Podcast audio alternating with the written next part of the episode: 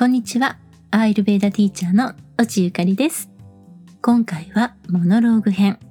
共感と慈悲についてお話ししたいと思います。実は先日、マイナンバーカードの申請書類を出しに行ったんです。私の住んでいる地域の役所から今年の9月末で自動交付機のサービス終わっちゃうからマイナンバーカード作ってね、便利だからっていう内容の案内が来ていて、以前からね、まあ、作らないとなと思っていたので、まあ、いい機会かなと思って。で、今はネットでも申請できるんですけれども、今回はあえてアナログな書類を書いて投函という方法にしたんです。まあ理由はね、アナログな方法ってたくさんの人の作業が必要になりますよね。郵便ポストに投函したら、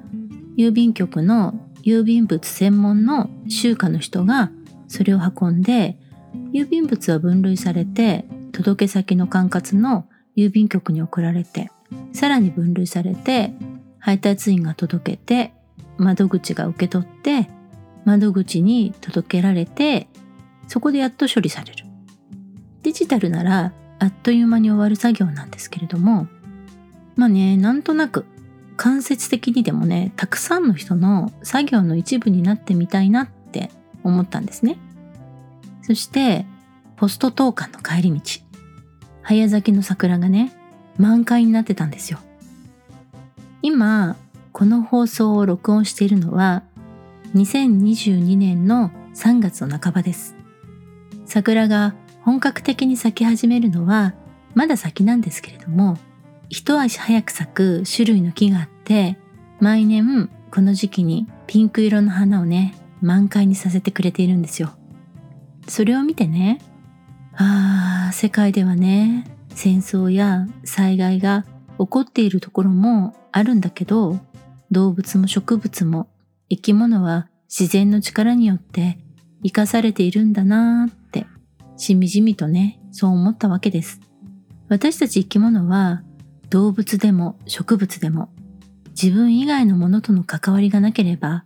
生きていけません。植物だったら太陽の光や水など動物も水や空気がなければ生きられません。命を残すっていうことだって花を咲かせる植物は虫や鳥、風などに受粉を助けてもらったり種を運んでもらったりします。動物もオスメスがあるのはつがいになり生殖行動をしなければ妊娠できません人間の生活も誰かが電気を作る仕事をして誰かが野菜を作ったりコンビニで働いているから今の生活ができています。一人で生きているって思っていても必ず何かに依存しているわけです。何かに依存して生きている。特に人間は家族や友人仕事仲間など何かしらのコミュニティに所属しています。そしてそのコミュニティの中で自分が快適に生活できることを望んでいます。快適というのは不快感を感じないということです。ですが、いつも快適に過ごせるでしょうか？皆さんはどうですか？毎日の生活、なんか嫌だなって感じることはありますか？季節の寒暖差、天気、湿気などの自然現象のほか、人間関係など思い通りにならないことはいろいろあるかと思います。でも、その環境で生きていかなければなりません。そうですよね。では、そんな中で心の救いは何でしょう？前回の質問力と承認欲求のエピソードでもお話したんですけれども、人はいつも何かに自分を理解してもらいたいとそういうふうに思っています。そして同時に理解したいとも思っています。この時に理解することの最初の反応が共感です。共感することは相手が感じていることを相手が感じているままに自分も感じることと言われています。まあね、もっとわかりやすく言うと、うんうんと頷ける。そうだよね。なんとなくだけど、まあ納得できる。うん、まさにそれ。と身を一歩前に出せる。などなど。共感したと感じた時その相手に対しての反応ってまあこういう感じでしょうかね。でも本当の意味での共感ってこういうことなんでしょうか。人は自分が体験したこと以外は本当の意味での理解はできません。体験してなければなんかそうだよね。という想像しかできません。そして仮にその体験をした人と同じような体験をしたことがあって、あー、それイメージできるわ。ということがあったとしても、それはあくまで自分というフィルターがかかっての理解です。まあもっと簡単に言っちゃうと、完全なる一致、完全なる共感なんていうのはできないということです。でも、完全に共感できるということはできなくても、深い共感は大事です。共感には浅い共感と深い共感というものがあります。浅い共感は表面的な、あ、わかるー似た体験あるあるというような体験したり起こった現象が似ていたと感じるという共感。これは先ほども言いましたが、私というサイドからしかそのことを見ていないし、表面的な事情の共感になります。そして深い共感とは、同じように自分サイドからの見方にはなるんですけれども、違いは相手と自分との経験を似ていると感じた後、相手の経験したことを自分が体験したら、私がその人ならどんな心情になるんだろうかというように自分がその人になって感じることです。これはその人の気持ちをイメージするということだけではなく、自分自身の心の深い部分に入り、自分が体験したらどんな気持ちになるのかを受け取ることです。ちょっとイメージしにくいかもしれないので、例を挙げると、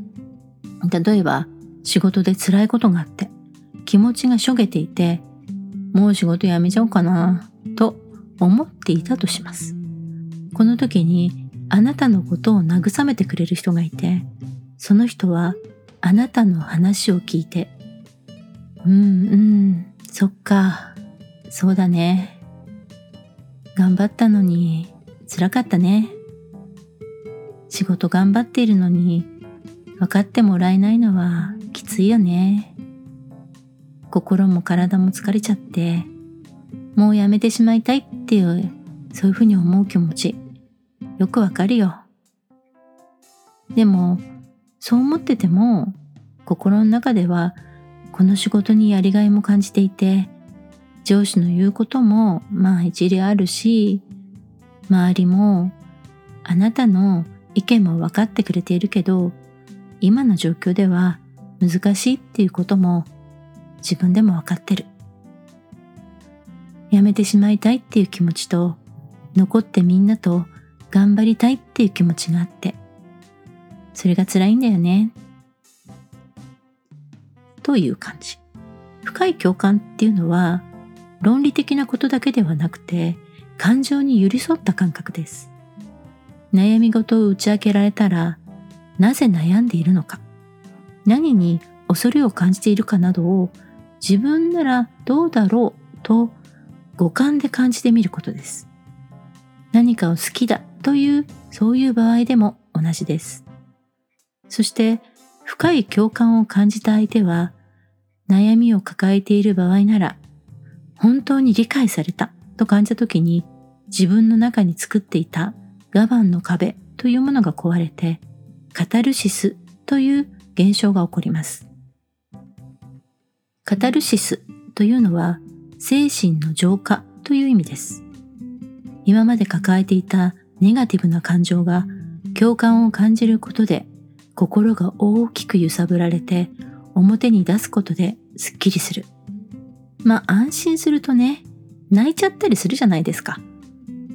迷子の子供が保護されて、親が迎えに来るまでは気丈に振る舞っていたのに、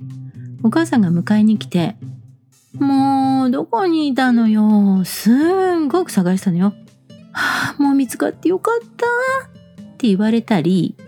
親の顔を見た瞬間に、今まで我慢してたのが、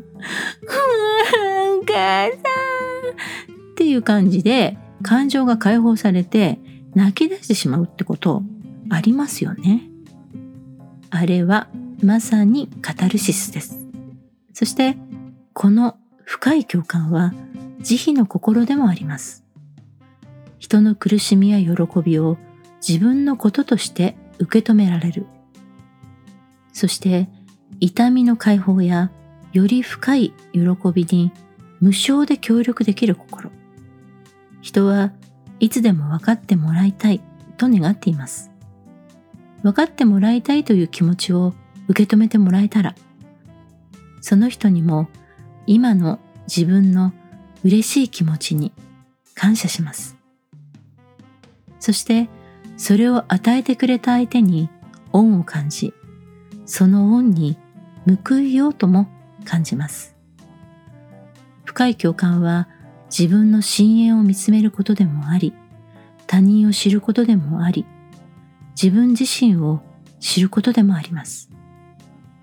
この深い共感を得るために必要なのが問いです。前回質問力のところでもお話しましたよね。引かなきゃね、理解なんてできないんですよ。ほんと。うん。まず聞く。そしてそれを受け止めて共感するという気持ちが生まれます。これを傾聴、受容、共感と言います。同社別ではカパが一番共感する力が強く働きます。バータは受け止めて感じることには非常に敏感ですが、深い部分まで入っていくことが得意ではありません。ピッタは論理的に考えてしまいがちです。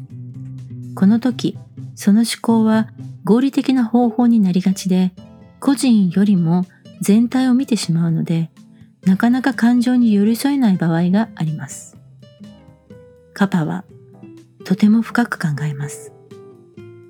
カパはなかなか心を開かないし、信頼し合える関係になるのに時間がかかりますが、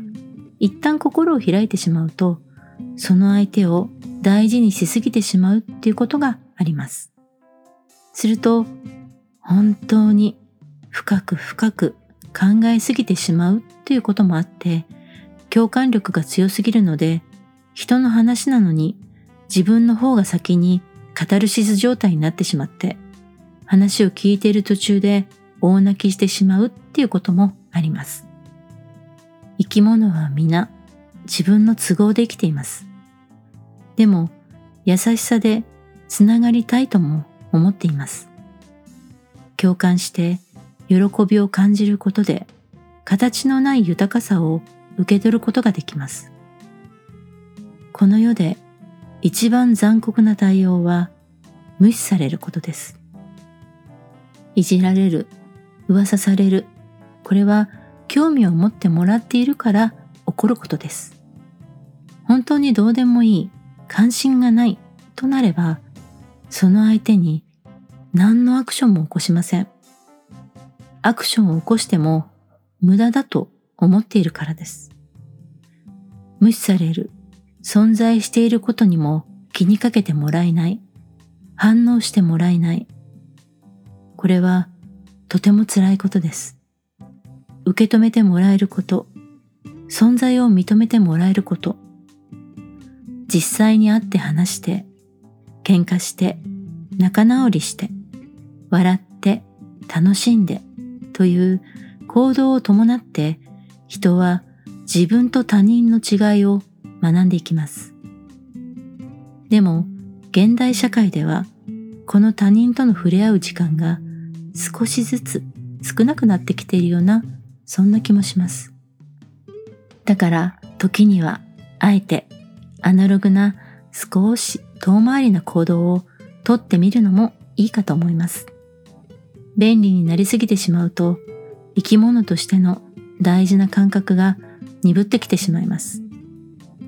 人と触れ合うこと、自然を感じること、共感する力を養うにはすごく大事なことだと思います。ということで今日のお話はこの辺で終わります。もっと人の心の奥深いところを知りたいと思った方は、ぜひぜひアイルベーダ心理学講座受けに来てくださいね。講習の情報はホームページと番組専用の LINE にてお知らせしています。ホームページ、LINE 公式への登録リンクはエピソードの説明のところに載せていますので、そちらを見ていただけたらと思います。また、私のモノローグやアイルベーダのエピソードを聞きに来てもらえたら嬉しいです。それではまた次回の放送でお会いしましょう。